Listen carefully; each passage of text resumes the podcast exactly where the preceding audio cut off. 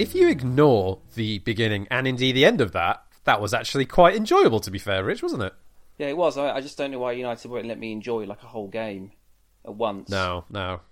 I I mean, we got what 60, 70 minutes out of that that were somewhat pleasurable. Yeah, it was. I guess it was less stressful than most of our recent games. I suppose we still. I don't know. It got pretty damn hairy towards the end. And then it got really hairy toward, completely unnecessarily hairy towards the end. And, and I suppose we had the, the familiar and almost comforting start of United going behind and playing like a bunch of strangers away from home. oh yeah, yeah, For yeah. uh, yeah, that was very familiar. I mean, we've won now won six away games in a row and conceded the first goal in all of them. I can remember. I can remember. and can, scored three goals in each of them as well. Yeah. Should we give the people some context what we're actually talking about before we carry yes, on? gone then.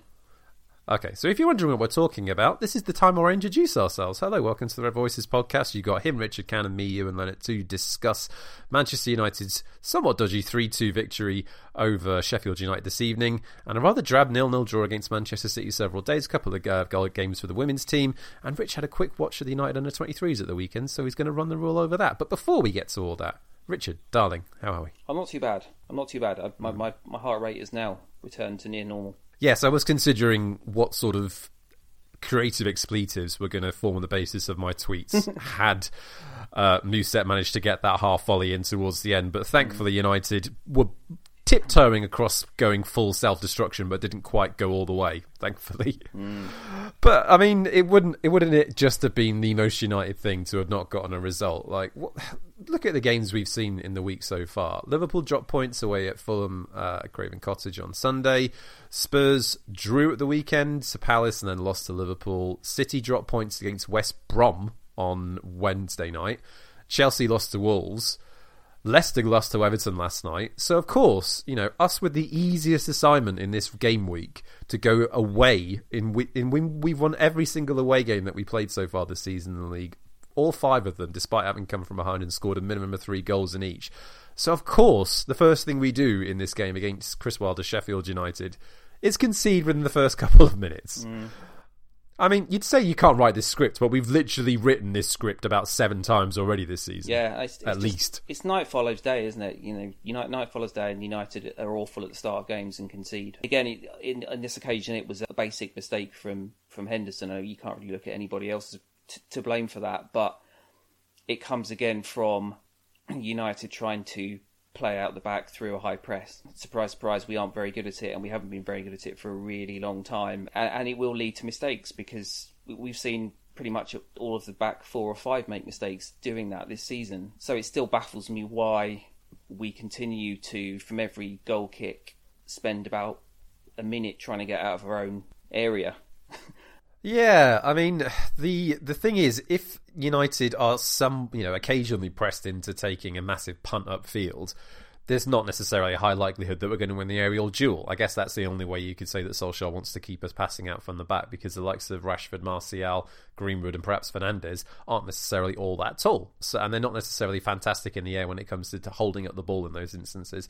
So he's worried that the ball will just come straight back to us. But at least it's much less dangerous than passing it out from the back and losing it that high up the pitch. Mm. You know, I can understand why at times we do it, but it's it's the fact that we stick to it with almost cultish zeal in every game, even if it's not working. Mm-hmm. You know, I mean, we saw we saw in Leipzig um, last week. You know, there's another team that are really, really highly drilled and and were pressing very high at the start and putting a lot of pressure on our on our defence, and, and we we are generally, I think, very poorly drilled defensively. Um, we will, obviously we'll talk about the the end to the game later, but again, night follows day. United concede from being high pressed and they concede from set pieces, and those things come down to come down to organisation really. Um, you know, you can have a group of reasonably talented defenders, and you can you can train them to to be pretty decent at set pieces and to to do, do things that match their skill sets and not do things that don't. And we seem to be completely wedded to these two things, which are both quite counterproductive for us. Yeah, and you know, in the way that that game progressed, I guess the real benefit. I mean, you know, let's speak a little bit about Dean Henderson first, in the sense that his first Premier League start, and that happened several minutes in, and the ground they're playing at all of last season on loan. really unfortunate for him, and it was just a, a, complete lapse in concentration, wasn't it? You know, he thought he had more time on the ball than he had, and it was good work by Burke to touch it out to McGoldrick, who was in acres of space, and then tapped into an empty net. Um, and the thing is, especially in that first sort of 10 minutes, and I think it wasn't long after that, that uh, Fleck had a decent chance to make it 2 0 after Matic got completely done by a nice little flick. The concerning thing for me was that we were giving the bottom team in the country, a team that haven't even won a game in the league so far this season, who are on course to better Derby County's immortally terrible Premier League season in the 07 08 campaign we were giving this team, who, by all accounts, they haven't been absolutely abysmal, but they've just been so porous defensively and so low on confidence. We were letting them get a grip on the game just because we were consistently deciding to pass it out from the back and not giving ourselves any reprieve. And it was incredibly easy to press. Having said that, what I really liked was that those goals came from good periods of possession and quick flashes of brilliance and some really good through balls from Lindelof and Pogba. And that first one in particular, considering just prior to that, both Martial and Rashford, they might have been suspicions of offside, or at least they were very marginal, but they both either missed the target or couldn't find a way past Ramsdale to get that goal that way with a great pass from Lindelof and an excellent first touch from Rashford and shot. That was exquisite goal it was just nice to see us still capable of springing those moments from absolutely nothing when we're struggling to break a team down. Yeah, I mean, it was completely baffling seeing Sheffield United playing with such a high line against United. I mean, if, there's one thing we, they did, it's, it was playing to our hands tactically, um, certainly in a defensive sense. They were so high, and if you bear in mind as well that obviously Sander Berge had had to go off, which who, who I thought was probably the biggest danger offensively and and possibly defensively for United. Um, I think he's the by far Sheffield United's best player, and brought on Phil Jagielka, the what is he 37, 38 now, and still and still persisted to play an enormously high line against probably one of the quickest forward lines in in the country and again against yeah that was Gary Neville at the Hawthorns level wasn't it? Yeah it was and you know just against against a team that are as devastating. I, d- I doubt there's another team. You know the one thing we do right is is we are absolutely devastating on the counter attack. Um, mm. And every team that's caused us trouble has, has, simply prevented us from doing that. So it just made no sense. I didn't understand what why Sheffield United were lining up as they were and how you know what they were trying to achieve. Mm. But to get done twice, and I have to say, Pog, Pogba was had a really really good game. I thought, um, and his ball, his, his clip ball over the top for Martial for the second was you know, a beautiful little pass as well. Yeah, what was the disagreement there with Ally McCoist constantly saying, I'm not sure if that was deliberate? Yeah, I've watched the replay of that, and you can literally pinpoint it. Martial sets off immediately as the ball is coming towards Pogba. He knows exactly what he was doing there, and it was an yeah. excellent run. I can't quite understand. I mean, we've seen Pogba do that plenty of times over the last several years. So to not get the credit for that setup, which was a beautiful, I don't think it actually counts as an assist because Ramsdale got a touch before Martial actually tapped it in. Yeah. And again, Martial needed that goal, but yeah, exquisite build-up play at the very least. Yeah, it was. I like. I actually like McCoist, not not because he's actually any good at analysing things, but you, we've got a lot of um, co-coms who try very hard to be extremely technical and, and try try a bit too hard to, to be insight too insightful. Whereas McCoist clearly just doesn't care. He's just there. He's just he's just there for a laugh. He's not going to try. He's getting paid to just watch a football match. Yeah, he's just there for the good vibes. I appreciate that. yeah, he is. That. He is. Yeah, and he's clearly a fun time man. So I, I can't I can't criticise him too much. Yeah, I mean it was clearly a, it was clearly a deliberate pass and a, a deliberate run from from Martial that led to the goal. It was just really nice to see Martial get off the mark because he is a confidence player. We've seen we've seen at the start of the season that he's clearly really low on confidence, and just to get that goal, I mean, you could actually see for a man who re- rarely smiles, you could actually see how how much that goal meant to him after after he sort of towed it in. Yeah, and without wanting to dumb him down too much, he gets lucky, as I said, because he's trying to go for the touch and just trying to flick it over the onrushing Ramsdale, but he doesn't get any contact, and it just glances off the keeper and gives Martial the, t- the chance to toe poke it in. Mm. I mean, it was great work to actually get on the end of the ball in the initial instance anyway, and again, after that, I thought he actually improved in terms of his gem- general confidence and his positioning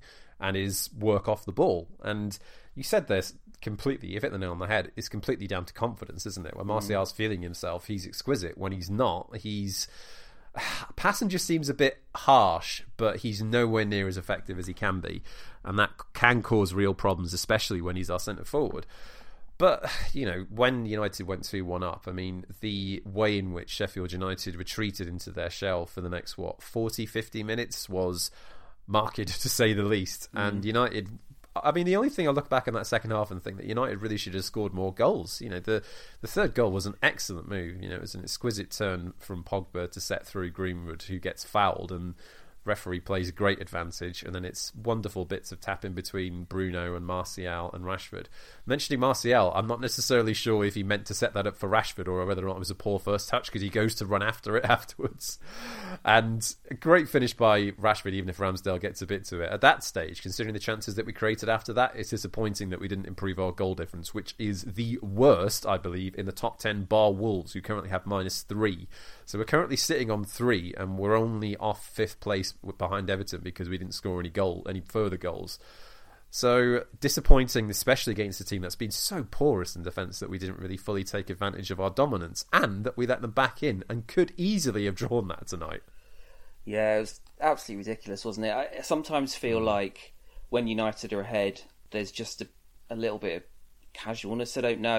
I think I think when we've been so devastating in the periods of, in periods of games, we just kind of feel like we can do that again and again and again and so you end up just cruising a bit. And we we'd had the lead or, or a two goal lead for quite a long time in in that half, and it just felt like we kind of switched off a bit. But what the interesting thing was that um, Sheffield United clearly know the strengths and weaknesses of Dean Henderson, and they they'd obviously identified that he isn't particularly good on the with the ball at his feet as a goalkeeper, and I think that's something we knew, we knew anyway. You know, he's a sort of classic shot stopper, but also you saw every set piece they were absolutely crowding him, and you clearly that they they'd seen something last year that made them think that if you that he's not the most dominant um, goalkeeper at, at, at, at, sort of dealing with set pieces inside his own area. So if you if you crowd him and get a lot of men on him, then he's not not really able to deal with it, and that that was really at fault. What was at fault for the the, the last goal? He just he did seem for, for, for a lot of the corners to stay too too close to his line. He didn't really come out. There was one one corner where he came out and punched it about seven or eight yards out and, and got a clearance on it, but far too often he, he, he was staying on his line. And that's something that yeah, he looked really pensive in those mm. situations. Yeah, he did, he? and that's something De Gea does as well. You know, we we do really miss in many ways a, a really dominating goalkeeper that, that that kind of cleans out forwards and and, and sort of tries to own the whole area rather than just the kind of six yard box. Um, and it was just really weird to see him not not even dive for it as well. It was just kind of like he just watched it lollop into the net and and kind of picked it up. Yeah. Obviously, we're going to talk about what happened after that. I mean, he ultimately produced a brilliant save to to keep it at three two. Um, which, but that's his strength. You know, his strength is quite clearly shot stopping, and that's that's that's what he's good at. Um, but I, I, think on on balance, he, he had a bit of a day to forget today, and it wouldn't surprise me now if De Gea comes back and stays stays where he is. Aside from the the League Cup, League Cup game at Everton.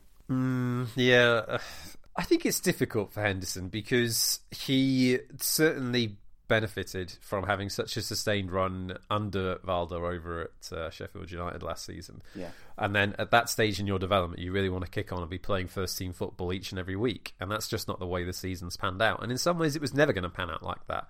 Solskjaer has done about the only thing he could do, realistically, which is playing sparingly, which means that he's lacking any sort of proper match rhythm. And when it comes to instances like that, it's a really unforgiving environment in which you're trying to improve your uh, craft, right? So you mentioned there that he's not necessarily been great in the air and he's getting closed down very quickly. And those are two crucial, crucial aspects of his game that he really needs time and space to work on. And he's just not going to get that if he's playing, what, every five to six weeks or so. No. It'd be good, hopefully, we see him play at Goodison Park next week in that aforementioned League Cup quarter final game, which has another really interesting layer of complexity to our fixture that's going into the new year, which is already looking pretty mad, not discounting the fact that we've still got to find some way of fitting in this, this game in hand that's been hanging over us now since the start of the season, and God knows when we're actually going to get the chance to finish it. Mm. But yeah, it finished up three two. Thankfully, we uh, didn't get that half volley in towards the end, as you mentioned. Great save by Henderson, and we wind off this game week in sixth place knowing that if we had won or we do win that game in hand over Burnley whenever we play it, we would currently be two points off top spot, which is, of course, Liverpool. Mm. I mean, this league season is in such flux. There's no gimmies, as we saw tonight. There's no simple results. There's surprises happening each and every well, most weeks really, aren't there? There, mm. there rarely seems to be a weekend where one of the bigger teams doesn't drop points. And it really is just going to be down to consistency over whether United can mount any sort of title charge. Now, I know that we obviously were completely gutted after the RB Leipzig game last week, but one thing that I'm really hoping for is that United use that disappointment and that you know the bitter way in which we got knocked out and hopefully turn it into some sort of sustained form and some consistency because the league is there to be won this season. It really, really is. I know Liverpool are on paper and indeed in practice a better side than we are in terms of the way that they're drilled, in terms of their consistency, in terms of their form, and in terms of the quality that they have and just the way that they work off the ball and on it. But they're dropping points. They were really incredibly limited against, uh, you know, maybe not an excellent, but a pretty average Fulham side at the weekend. And Fulham were good value for that point. You know, there there are going to be more and more occasions where United are going to be able to get points on the teams above them if they can keep winning games.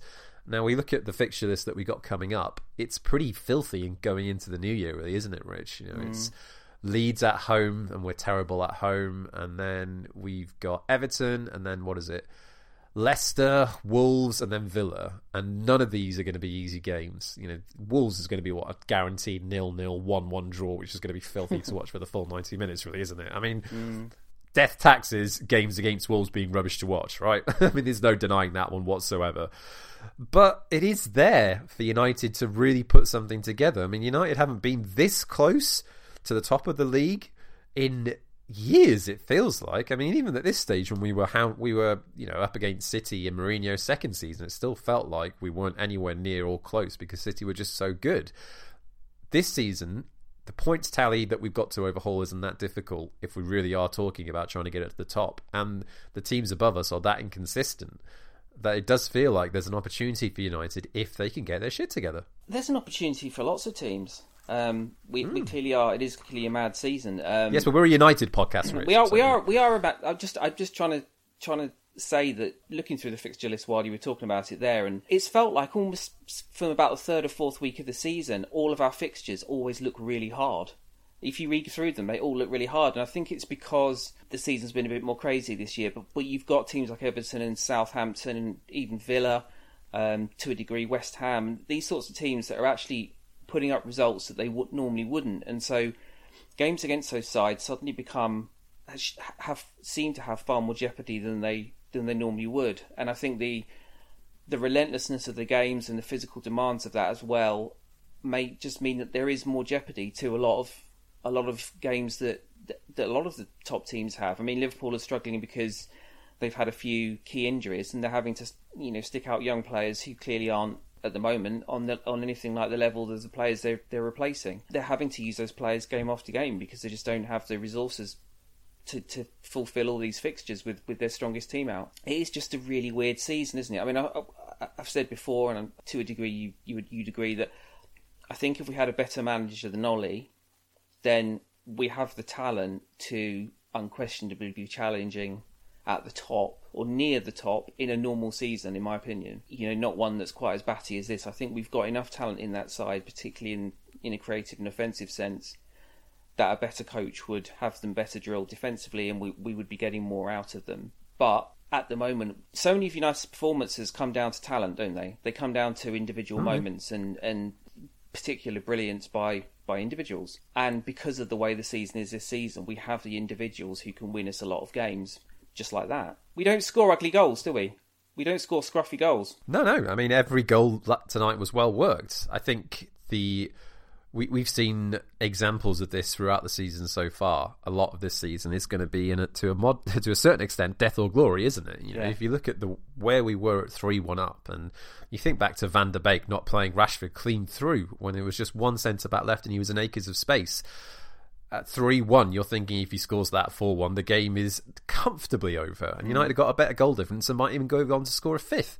He doesn't play the pass, we concede a goal, and we almost concede a third.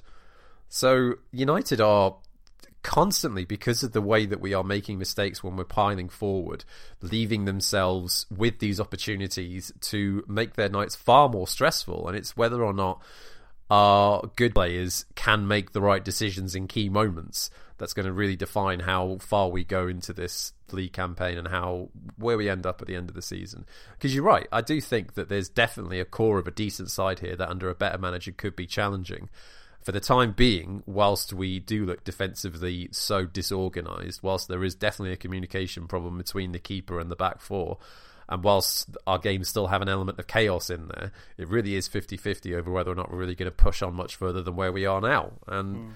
I'd love it to happen, but it's very much up in the air. Let's see where we are after the game against Villa because I don't expect us to win the next four or five in a row, and you know magically we might end up at the top of the table if we get lucky.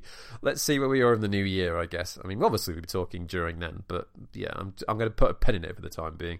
And speaking of which, let's take a quick break. We have a small favour to ask, friends. If you're enjoying the show, please help spread the word. Leave a rating and a review on Apple Podcasts, Acast, or any podcast app you use. It's a small thing that helps shows like ours to move up podcast rankings and generate more listeners, and it would be hugely appreciated.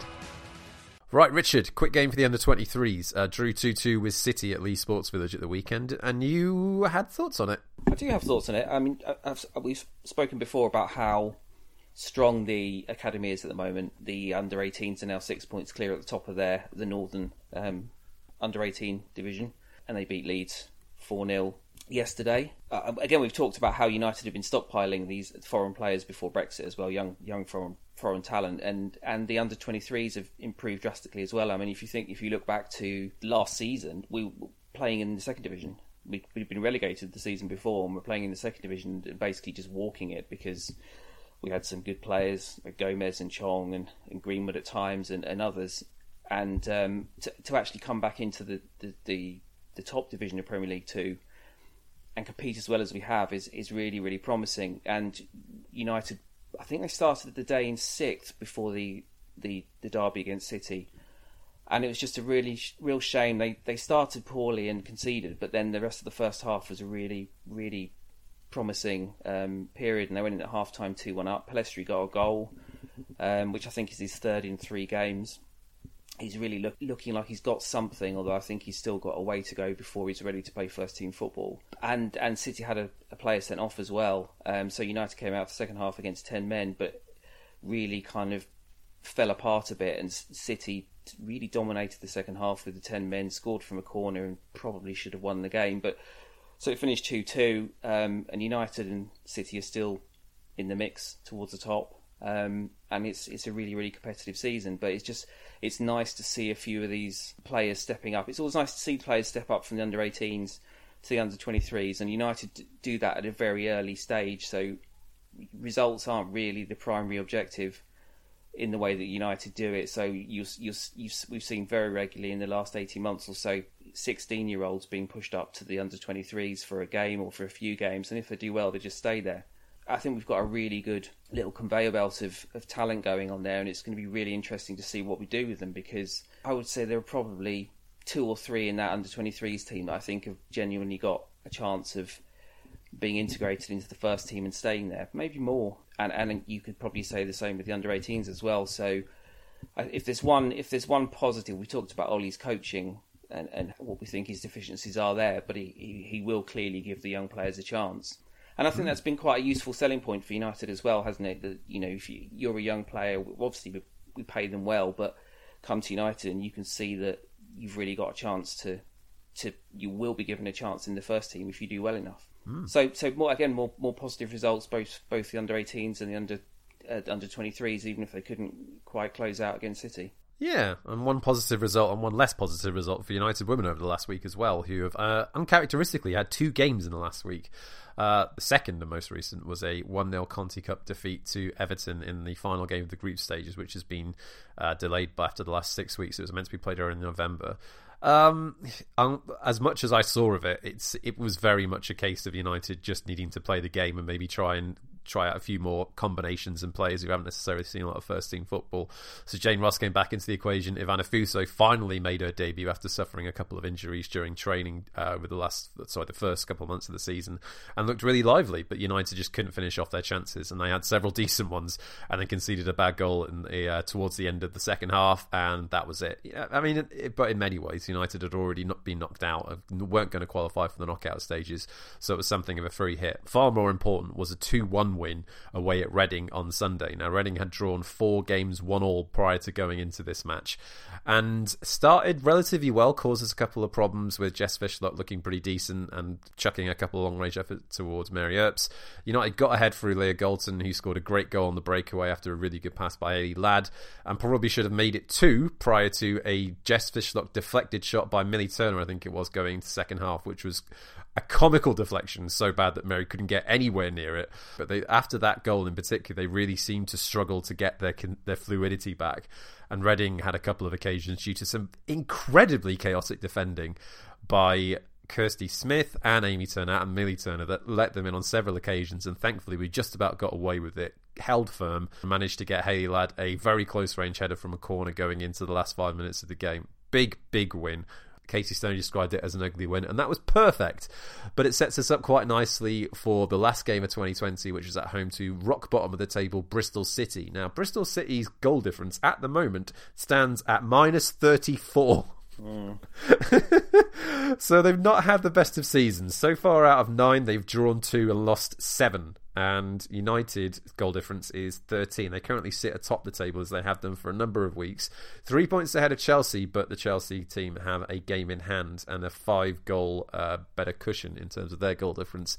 So if we're going to be disrespectful in any way to Bristol, then I do apologise, but this is really a game that Stoney side have to be looking to win and win comfortably because all United can do at the minute is keep taking care of their own business. You know, they've done that incredibly well so far this season. They're one of only two teams out of the 12 who have gone unbeaten so far this term, obviously, the other one being Chelsea.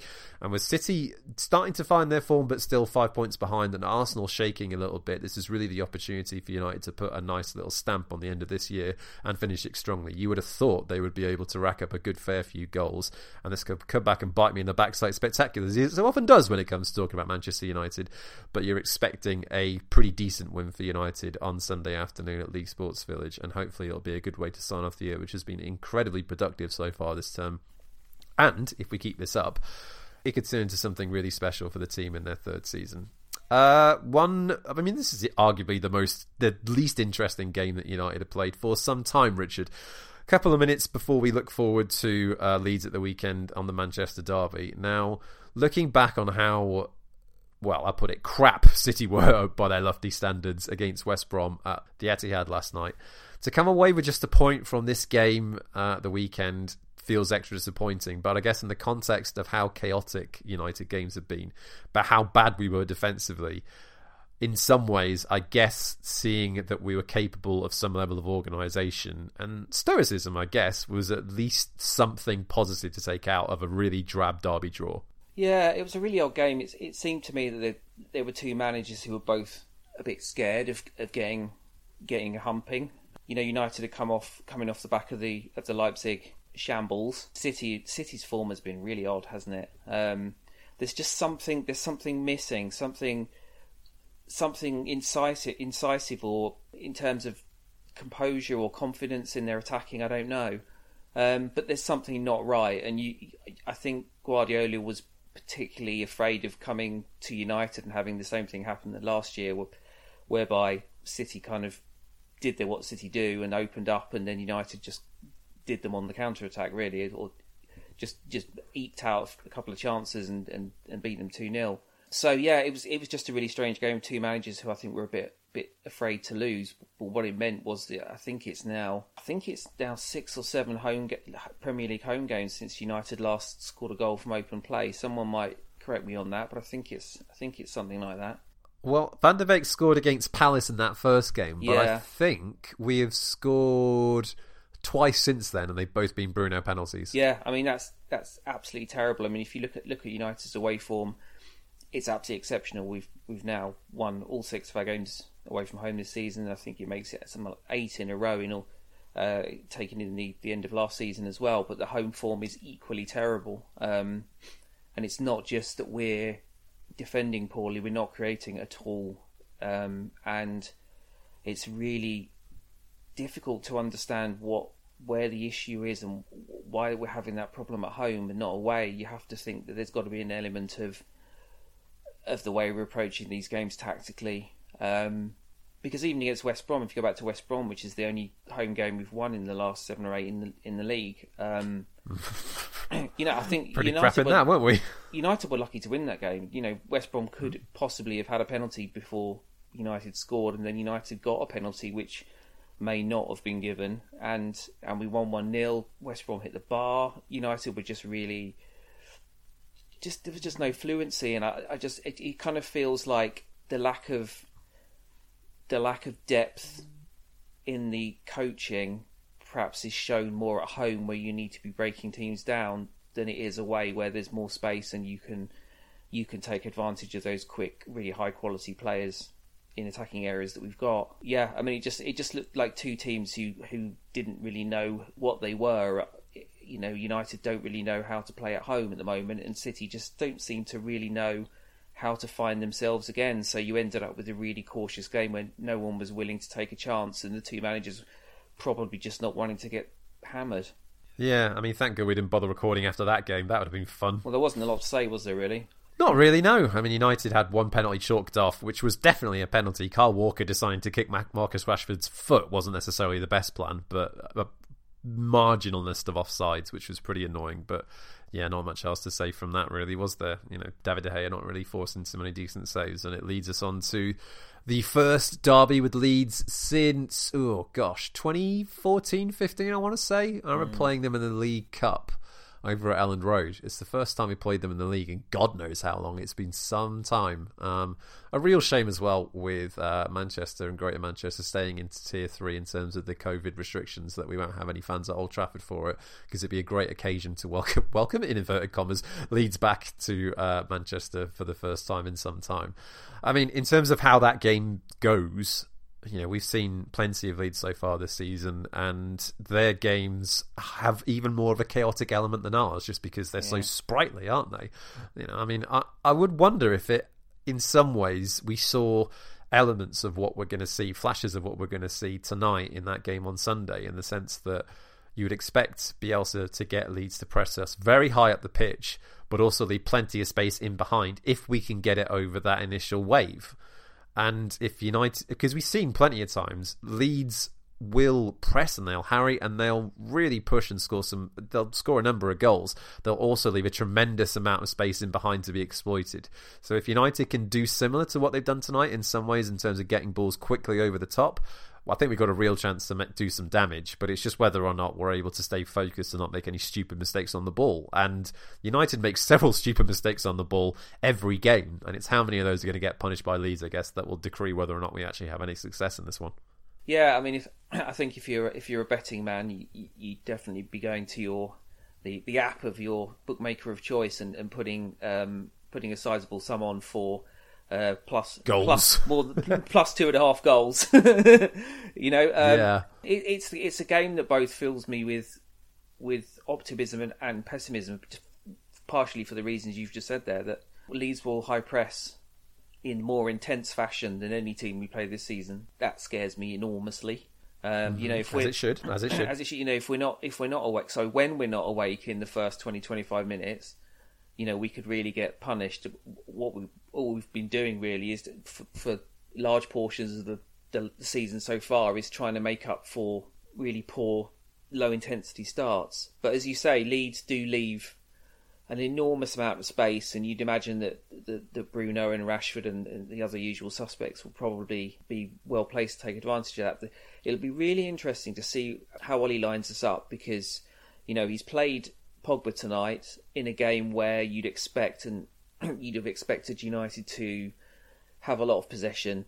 You're not going to get you're not going to get pinned back by Sheffield United and not not be able to get the ball off them. You know, you can play Pogba in that kind of game and you can make full use of his creative ability, which is what we did. But against Leeds, he and the rest of the team are going to be fiercely pressed. The midfield's going to be incredibly competitive. Oh, I mean, you can't play Matic and Pogba together in that No. midfield double pivot, can you? Against Leeds, No. you've got to bring Fred and McTominay, which, which is why I'm assuming they didn't play tonight with that in mind. Yeah, I think that's probably the most likely way it's going to pan out, um, and that does that, that does make a lot of sense. You know, I think I think that that's a sensible call from Ole um, if he does do that. But it's going to be really a really interesting game because Leeds are struggling more than I imagined. I thought that, that, that just the intensity they play at and the, and the quality of the system really and the coaching would would see them win more games than they have. But they are incredibly frail. I mean, it could be anything, couldn't it? I, I made a joke about this game tonight being six four or something on Twitter, and but I should have probably saved that for the weekend because if any game's going to have some sort of insane scoreline, it's it's this United against this Leeds. Well, looking at their results, going back to the start of November, 4 1 against Leicester, 4 1 against Palace, losses by the way, drew 0 0 against Arsenal, and then scraped the 1 0 victory at Goodison Park. Lost to Chelsea and lost to West Ham last Friday. So that 5 2 is something of an anomaly. The wins lately, especially over the last couple of months, have often been quite tight, apart from that Newcastle one. And it's it's difficult to know really to place it. Do you know what it feels like? It feels like the classic Larry David gif, you know, where he's looking, he's like, on the one hand, United are going to create loads of chances. Then he tilts his head to the other side and thinking, on the other hand, Leeds are going to press us and we're terrible at coping with the press. But on the other hand, United are going to get a lot of space in behind. But on the other hand, United can't cope with Leeds pressing. No, it just it is Oh, just a recipe yeah. for chaos, isn't it? I mean, even more chaos than usual. Mm-hmm. Well, I guess we look forward to Sunday then, Rich. Shall we call it there for the evening anyway? Let's do it. With a modicum of positivity to feast on for the next several days. Because there's games every three days forever. There are. There is a good chance that we will score a number of goals against Leeds at the weekend. I also agree. I'm just worried that we will concede far more than we score. Yes, that that's also very possible. Yeah, we're going to need the uh, the Valium, aren't we? All the beta blockers for the week weekend. Indeed. Well, indeed, every weekend. There Well, we yeah, go. true, yeah. Rich.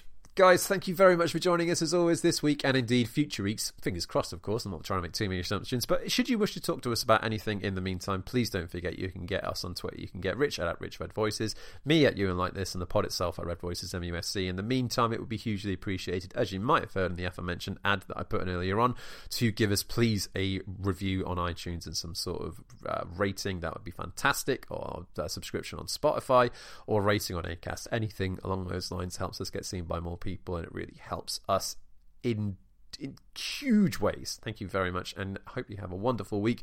We should be back actually next week with hopefully, if the game against Leeds go well, the new episode after the visit of Marcelo Bielsa's side on Sunday evening. In the meantime, take care and good night.